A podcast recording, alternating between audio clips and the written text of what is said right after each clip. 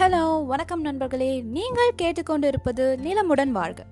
இப்போ ஒரு குட்டி இன்ட்ரோ நிலச்சிக்கல்களில் அவதிப்படுவோரை மீட்டெடுக்கும் தோழர் வெற்றிகரமான ரியல் எஸ்டேட் முதலீட்டாளர்களுக்கு வழிகாட்டி. பதினேழு ஆண்டுகால ரியல் எஸ்டேட் ஏஜென்ட் தமிழகம் முழுவதும் சுற்றி வந்து கொண்டிருக்கும் களப்பணியாளர். நிலத்தின் பயன்கள் அனைத்து பிரிவினருக்கும் போய் சேர வேண்டும் என்கிற பரஞ்சோதி பாண்டியனின் லட்சிய பயணத்தில் உறுதுணையாக இருக்கும் நான் அதிர்ஷ்டலக்ஷ்மி. ஓகே நண்பர்களே இந்த பாட்காஸ்ட்டில் எதை பற்றி நம்ம பார்க்க போகிறோம் எதை பற்றி நம்ம பேச போகிறோம் அப்படின்னா நமது ஆசிரியர் திரு சாமு பரஞ்சோதி பாண்டியன் அவர்கள் எழுதியுள்ள நிலம் உங்கள் எதிர்காலம் புத்தகத்தை பற்றி ஒரு கம்ப்ளீட் டிஸ்கிரிப்ஷன் தான் பார்க்க போகிறோம் அண்ட் இந்த புத்தகம் உங்களுக்கு எந்த வகையில் பயனுள்ளதாக இருக்குதுன்னு பேச போகிறோம் ஓகே நண்பர்களே வாங்க புத்தகத்துக்குள்ளே போகலாம்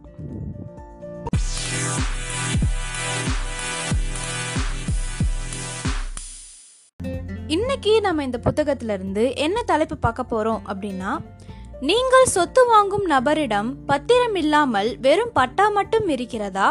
அவருக்கு சொத்து எப்படி வந்திருக்கும் என்று தெரிந்து கொள்ள வேண்டிய விஷயங்கள் என்கிற தலைப்பை பத்தி தான் பார்க்க போறோம். நீங்கள் வாங்க போகும் சொத்தை விற்பவர் தன்னிடம் எந்தவித கிரைய பத்திரங்களோ தாய் பத்திரங்களோ இல்லை என்று சொல்கிறார்.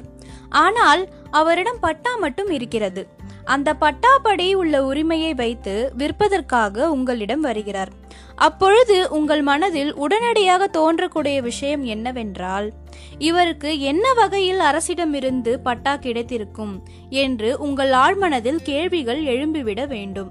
மேற்படி கேள்விகளுக்கான பதிலை எனக்கு தெரிந்தவரை தொகுத்திருக்கிறேன் என்று நமது ஆசிரியர் சொல்கிறார்.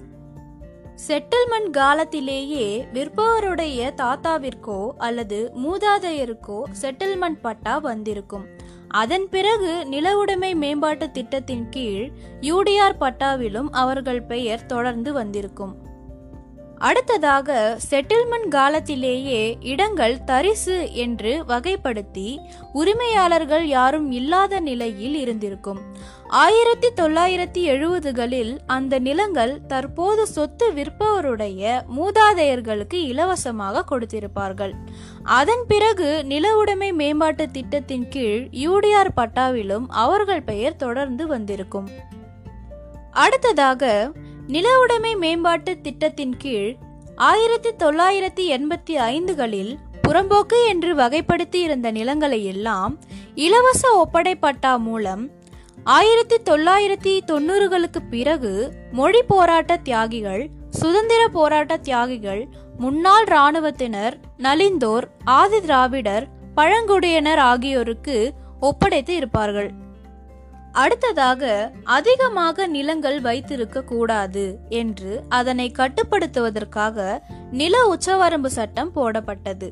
அந்த சட்டத்தின்படி தனியார்கள் வரம்பிற்கு மீறி வைத்துள்ள மிகை நிலங்களை அரசு கையகப்படுத்தி ஒரு ஏக்கர் இரண்டு ஏக்கர் என்று பிரித்து அந்த பகுதிகளில் நிலம் அற்றவர்களுக்கு ஒப்படைத்து பட்டா வழங்கி இருப்பார்கள் அதே போல நகர பகுதிகளில் அதிகமாக நிலங்கள் வைத்திருக்கின்றவர்களை நகர்ப்புற நில உச்சவரம்பு சட்டத்தின் கீழ் மிகை நிலங்களை அரசு கையகப்படுத்தி அதனை ஐந்து சென்ட் மூணு சென்ட் என்று சிறு சிறு மனைகளாக பிரித்து நிலமற்றவர்களுக்கு ஒப்படைத்து பட்டா வழங்கி இருப்பார்கள் அடுத்ததாக அரசினுடைய நத்தம் புறம்போக்கு நிலமாக இருந்தால் நத்தம் நிலவரி திட்டத்தின்படி சர்வே செய்து தோராய பட்டா நத்தம் நிலவரி திட்டம் தூய பட்டா நத்தம் மனைவரி பட்டா என்று அனுபவத்தை அடிப்படையாக கொண்டு மக்களுக்கு பட்டா மூலம் நிலங்களை ஒப்படைத்து இருப்பார்கள்.